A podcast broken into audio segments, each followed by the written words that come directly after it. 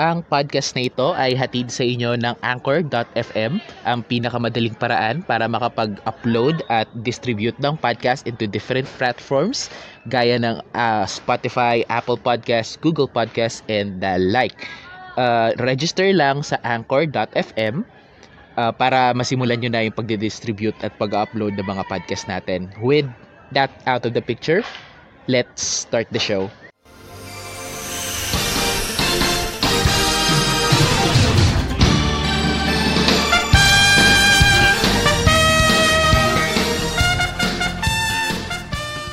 Welcome mga dudes tsaka mga dudettes. Ito na naman si Kevin sa isa na namang episode ng Elitistang Weibo Podcast live mula dito sa Justice Open Studios. So, yun, uh, konting housekeeping muna tayo before we go into the meats and potatoes of this episode. So, ayun, achievement unlock. Nakapag-guest na ako sa ibang podcast. So, if you are on, uh, uh, yeah, if you are uh, looking for a podcast na yun parang ito rin nag nag discuss in regards to gaming, anime, and stuff, I dropped by sa podcast ni Kage Space. So, just search Kage Space uh, on your uh, on the platform of your choosing kasi nasa iba't ibang platforms din sila or nasa iba't ibang platforms din yung podcast yung podcast niya.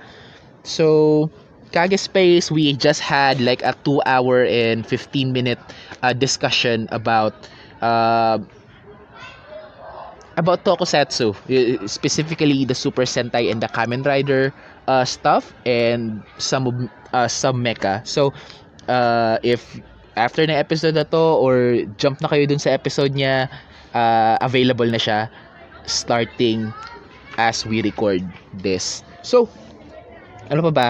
Uh, updates uh, sa sa mga buhay-buhay natin. I hope na uh, you're dry, nagre-relax kayo uh, kung ano man yung ginagawa nyo, umiinom ng kape, umiinom ng tsaa, or kumakain. I hope kumakain din ako ngayon. But, nagkikrave ako ng ramen. I don't know why. Siguro pag sumahod ako itong next payday, I'll I'll get a ramen for myself. And siguro sasama ko yung kapatid ko para dalawa kaming kakain ng ramen. So, ano pa ba?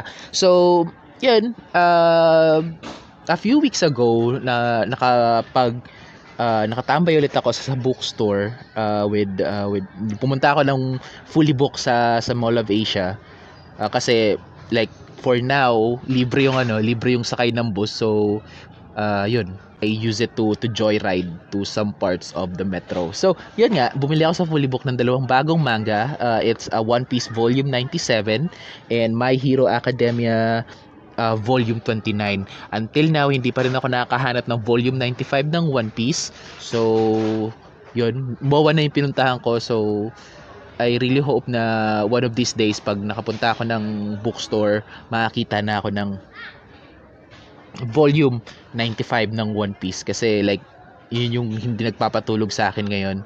Hindi ako makahanap ng volume 95 so ayun. So let's do hype uh, or hayop uh, for this uh, for this time. So here are some things that uh, make me feel hype or hayop as of the moment. Wala naman masyadong hayop so uh, maybe next episode na yon uh, for something that I'm really hype, um, mm, uh, merong uh, press conference uh, a few days ago uh, announcing some updates uh, for Shin Kamen Rider galing kay Hideaki Anno. So if you don't know Hideaki Anno, siya lang naman yung creator or director ng Evangelion, uh, the edgiest robot anime you'll ever watch. So, yun, after Evangelion, he delved into other uh, properties. So, it started with the 2016 uh, Shin Godzilla, kung saan he reimagined uh, Godzilla uh, for the modern time. And also on this year, I think this year, ipapalabas yon he also dabbled into Ultraman at Shin Ultraman. So, um, And it was it was just an announced and also nakakuha tayo ng updates that Shin Kamen Rider, uh, another one, uh, of uh, big tokusatsu franchises na iha na iha-handle or bibigyan ni Hideaki Anno ng kanyang touch. So, yun. It's Kamen Rider with a Hideaki Anno twist. So, yun, pinakilala nila yung mga actor and one of the main actors is actually uh, Hama, uh, Hamabe uh, Minami. So, yun pa lang. Excited na ako because that's Hamabe we're talking about. So, 2022 or 2022 2023 I'm not sure kung kailan uh, but Shin Kamen Rider is coming out on theaters and sana wala nang pandemic na yun dahil gusto ko nang bumalik sa theaters so that's one of the hype ones uh, another hype uh, Play Art Sky just announced na magkakaroon sila ng figure uh, figure for uh, for Arit uh, Gainsborough. So, if you don't know who Arit is, uh, siya lang naman yung best girl ng Final Fantasy 7. And kung hindi kayo nag-agree doon, screw you. Arit is best girl. Because Tifa is a freaking liar. Okay? So, ayun. So, yun, I'm excited to get that uh, figure. I really hope na magkaroon na ako ng funds by uh, the release of that figure para masaya tayong lahat. That's A-RIP for uh, for freaking for fu- for yeah, for freaking for freaking out loud. Uh, and suot niya yung uh, yung dress niya dun sa sa isang stage sa sa Final Fantasy 7 remake. So that's the Final Fantasy remake na A-RIP um having her best uh, or this gorgeous uh, red dress. Uh, sigurado ilalabas nila yung kay kay Tifa if that will make you happy. Uh, yeah. And siguro ilalabas din nila kay Cloud because Cloud is another best girl if nakita niyo siya nakasuot ng dress so parang mas maganda pa siya kay Tifa to say the least so that's two of the things that I've been hype uh, for now. And also, uh, My Hero Academia Season 6 is already been confirmed. So next year, uh, we're going into War. Because that's gonna be the War arc, one of the biggest uh, arc ng My Hero Academia.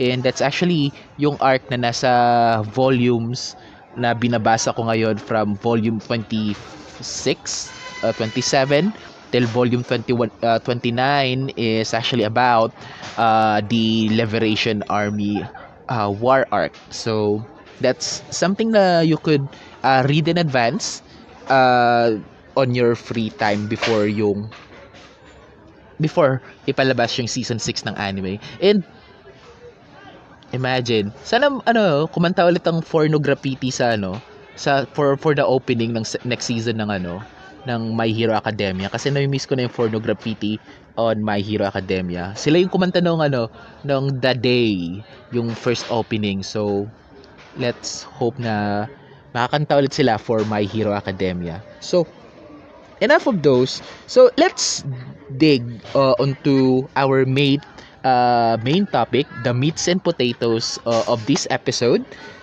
But before that, let's take a break para makapag-ready tayo and such. So, sa pagbabalik ng Elitistang Weibo Podcast, pag-uusapan natin ang RoboCup ng Japan.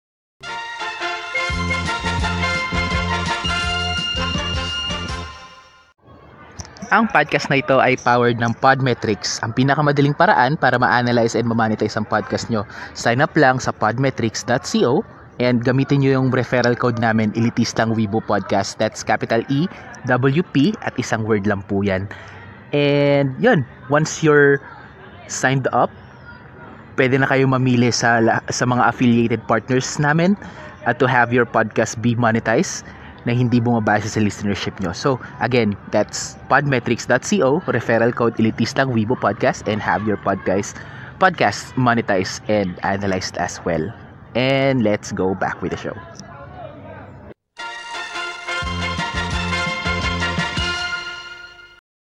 And we're back. So, 1989, TV Asahi uh, shows uh, the the the recent or what type at that time ang recent na entry nila for the uh, Metal Hero franchise and that's Kido Keiji Jiban.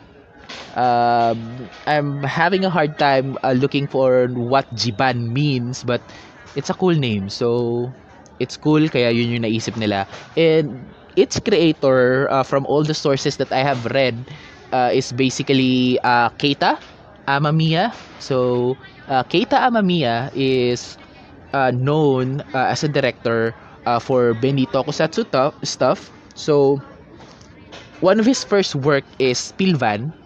Uh, one of uh, yes it's another metal hero na uh, na actually kinuha ng Saban onto one of the characters sa BR Troopers. I think that's Spilvan so yung si JB uh, isa sa mga characters ng BR Troopers is Spilvan uh, is Spilvan so and also uh, he dabbles into other uh, tokusatsu franchises. He's known also to be the director of one of the best Sentai series uh, Jetman and also the creator of uh, the Garo franchise or he's the one uh, that spearheaded uh, Garo back in 2005 so that's the creator of Kido Keiji uh, Jiban. And on some interviews he actually says na Jiban is actually based on Robocop.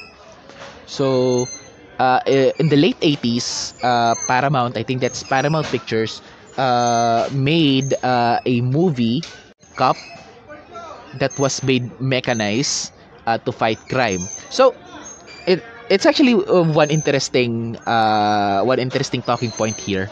So back in the 50s uh, and 60s nag-proliferate ang mga samurai movies uh, sa Japan especially the Akira Kurosawa samurai films. Uh, jump tayo ng the 70s late 70s uh, George Lucas took inspiration uh, inspiration uh, to those Japanese uh, samurai movies and made Star Wars so after that 1982 parang naisipan ng some Japanese creators uy ang cool naman nitong Star Wars space uh, machines, laser swords. Gawa rin tayo ng ganun. So, yun, kaya nabuo yung Jiba, uh, yung Gavan at the first of the uh, the first of the Space Sheriff.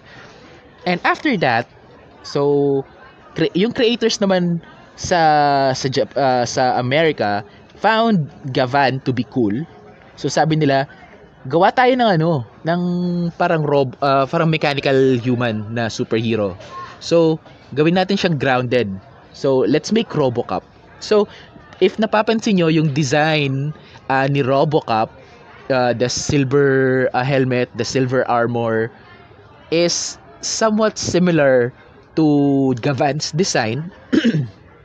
so, ganun din. Uh, RoboCop was created with Jiban as one of the inspiration.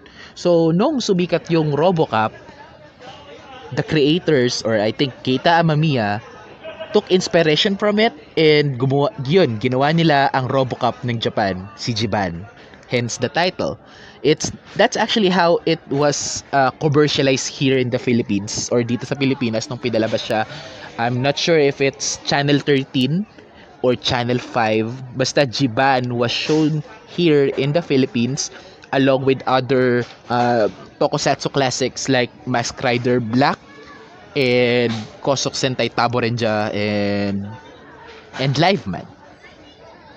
So, yun nga, uh, with the design of Jiban being based on RoboCop, so doon nagsimula yung yung concept nila into a mobile uh, mobile investigator or uh, mobile cop na grounded lang. So after uh, Jiban, so sunod-sunod na yung ginawa nilang grounded na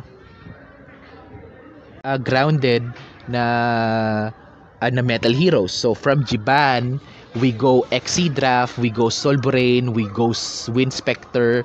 Then after that, we have Jan Person and then Blue SWAT. So all of that are uh, are more grounded and less fantastical than your space sheriffs and your uh, your space warriors uh, from Gavan till uh, till uh.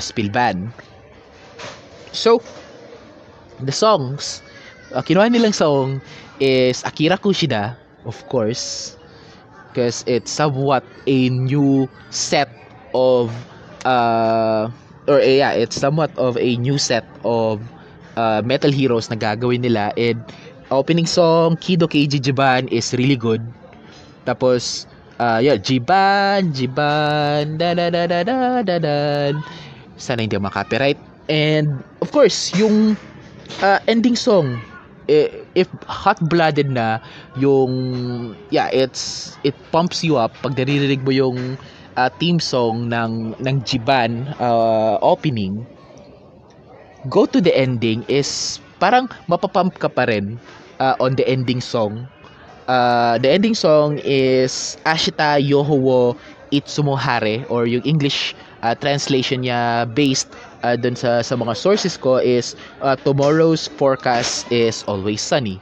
So, para siyang ano, it's another pump song uh, na nakaka-pump ng, ng dugo and it's something na parang pag pinlay mo siya on your headsets, then you go work out, or pag nag-go workout ka, it, yeah, it, it makes workout somewhat tolerable or make it somewhat fun. You know, parang yung opening lines nung ano nung anong opening song or ng ending song, like, Heavy Metaru no Body no Nakani. Parang uh, it's it's really fun. Parang pwede mo talaga siyang i i-play mo sa Spotify. I think I hope available siya sa Spotify. Hindi ko pa na-check if available yung teams sa Spotify. But uh, the song is available sa YouTube so you can play it on your YouTube kaso hindi pwedeng uh, i-close mo yung ano hindi siya pwedeng mag-background play uh, sa sa YouTube so I hope available siya sa Spotify And maybe I'll post it pag nahanap ko sa Spotify on the Facebook page. That's Elitist Lang Weebpod uh, sa Facebook. So, ayun. Uh, first two episodes, episode 1 is Boku no Kawaii Soju Bosu or uh, My Cute uh, or My Lovely Girl Boss and episode 2 Daisuke Naoto Oni-chan. Uh, kind of weird uh, episode titles uh, because it's a weird show. It's Japan. on the 80s, late 80s. Uh, so, uh, it's bonkers to say the least. However, it's really, really cool. Uh, wala masyadong characterization na pinapakita because uh, uh, uh, they are selling you on the premise of this is our hero, uh, this is our villain, uh, this is what our hero can do. So, it's a fun dynamic kasi parang uh, ang nangyayari pa nga uh, on the, on the first episode, uh, ang nangyari sa first episode is nagkaroon pa ng damage si Jiban. Parang like yung left uh, right shoulder niya yata nagkaroon ng damage while fighting uh, the the Byron. Yun yung tawag nila doon sa sa mga kalaban nila Byrons. Uh, and parang yun yung parang naging nagpa-ground palalo or make the series grounded uh, to me at least because Jiban uh, can be damaged and Jiban can be defeated which happens spoiler alert Divan uh, Divan Jiban was defeated on later episodes and he had an awesome upgrade so uh, I really hope that Toei one of these days uh, sub Jiban uh, on its entirety para mapanood natin yung awesomeness which is the RoboCop of Japan. So, pa ba? Uh, highlights, lowlights of uh, of the episode. Uh, in episode 2, parang uh, yun pa rin, yung mga um, parang napaka-convenient niya. How convenient. Ma- mapapasabi ka ng ganun uh, on several moments on the first two episodes. Pero uh, I think that's how these uh, tokusatsu uh, series uh, series uh, rolls. Uh, sometimes para mapabilis lang yung uh, yung yung pacing uh, nung plot or para makapag-move forward uh, yung plot natin uh, some leaps of log- uh, logic uh, some leaps of logic uh, is being done and some uh, some moments mapapasabi ka na lang ng napaka-convenient naman nun. Especially nung ano like sa episode 2 yung dinidisarm ni Yoko Senpai yung ano ni Yoko yung ano yung bomb so, humila lang siya bigla ng isang wire. Tapos yun.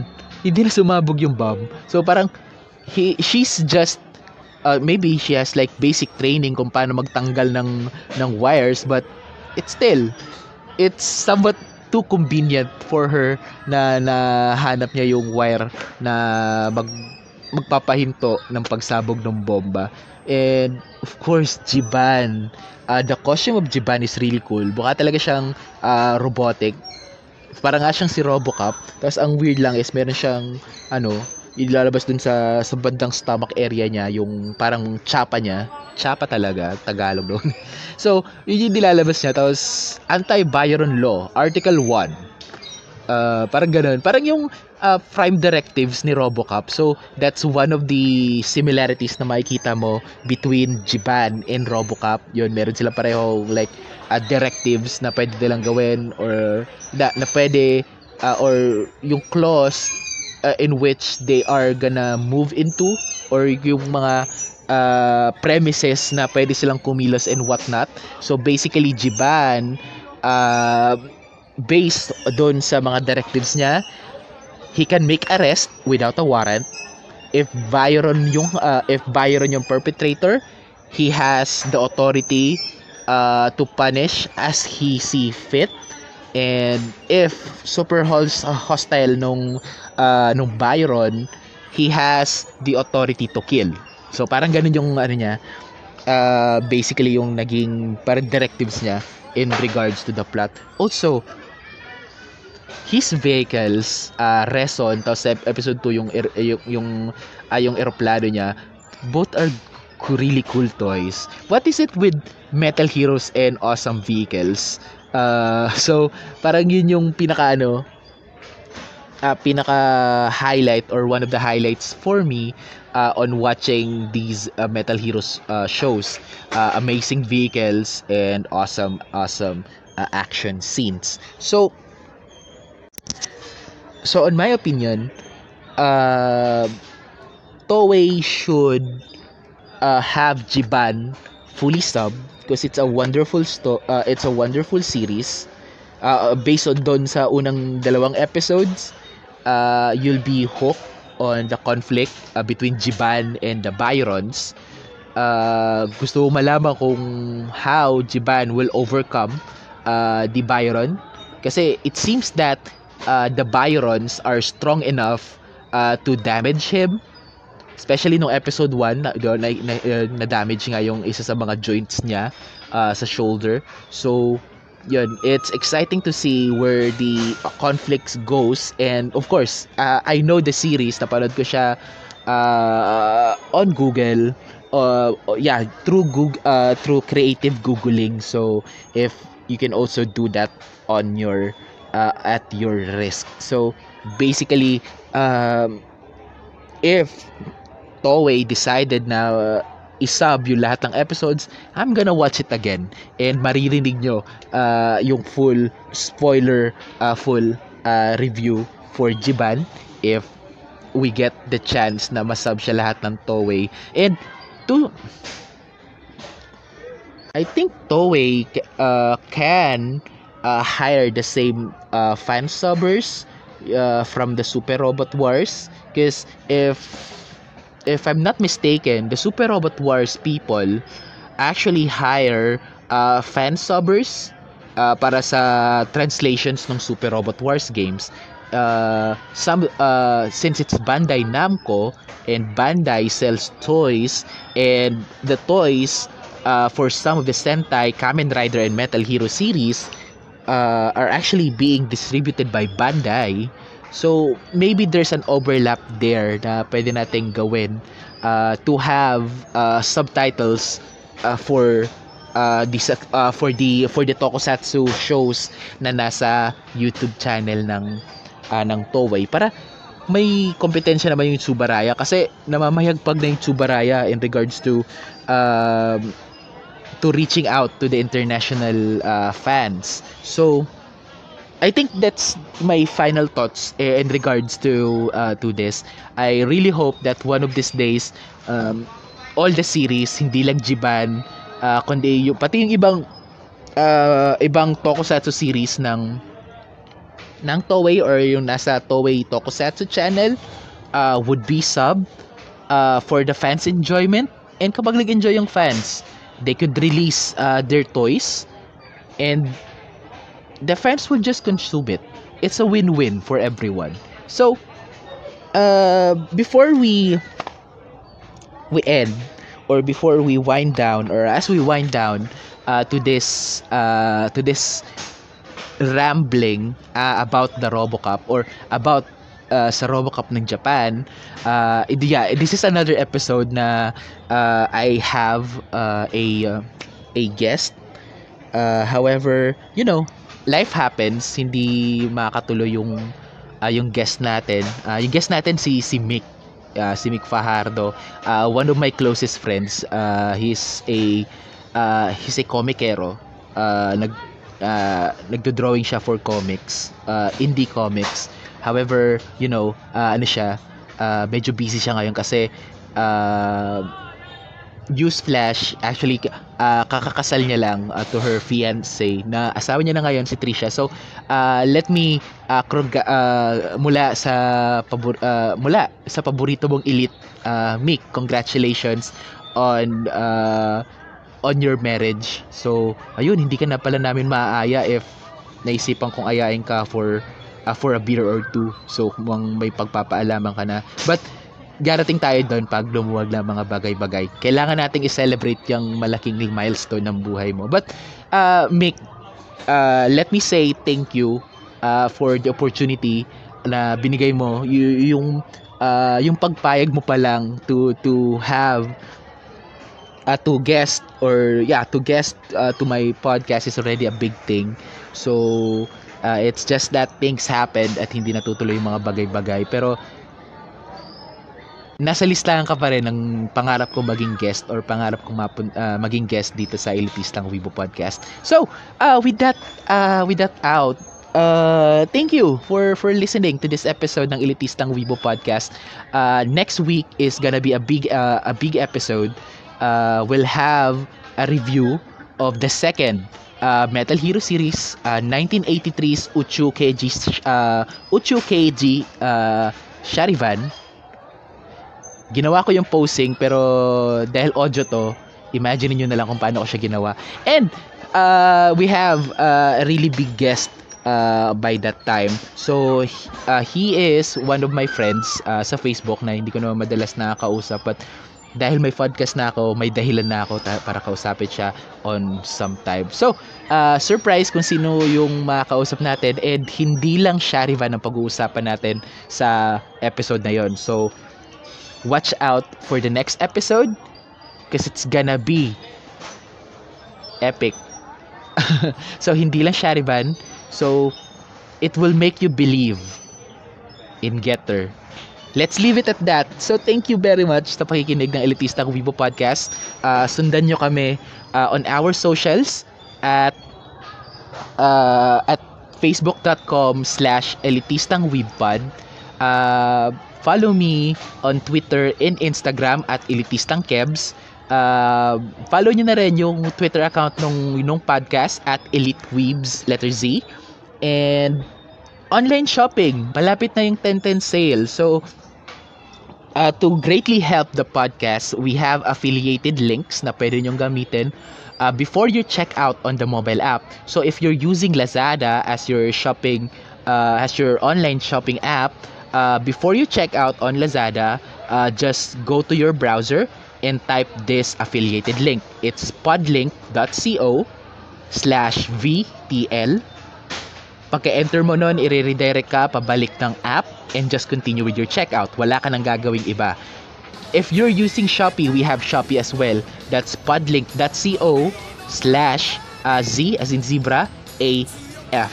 So, just use uh, those links before you check out your items and matutulungan nyo kaming ipagpatuloy itong podcast na ito uh, with better equipments and whatnot. So, ah, hanggang dito na lang muna tayo. So, this is one of the shorter ones which is good kasi kaka-recording ko lang ng isang 2-hour episode uh, in regards to Sentai, uh, no, not really Sentai, but the Tokusatsu, one of uh, the big two of the TV Tokusatsu subgenres, which is Sentai and Kamen Rider, and we talk about like the mecha genre in general. So, uh, head, uh, punta lang kayo sa podcast ni, ni Kage Space, that's Kage Space on the podcast platforms, and if you wanted more from me, uh, you'll hear me for the next two hours, or for, yeah, for two hours on that podcast. So, uh, thank you for uh, again, uh, dito sa pakikinig nyo sa Elitistang Weibo Podcast. Stay safe mga dudes and mga dudettes. Zep.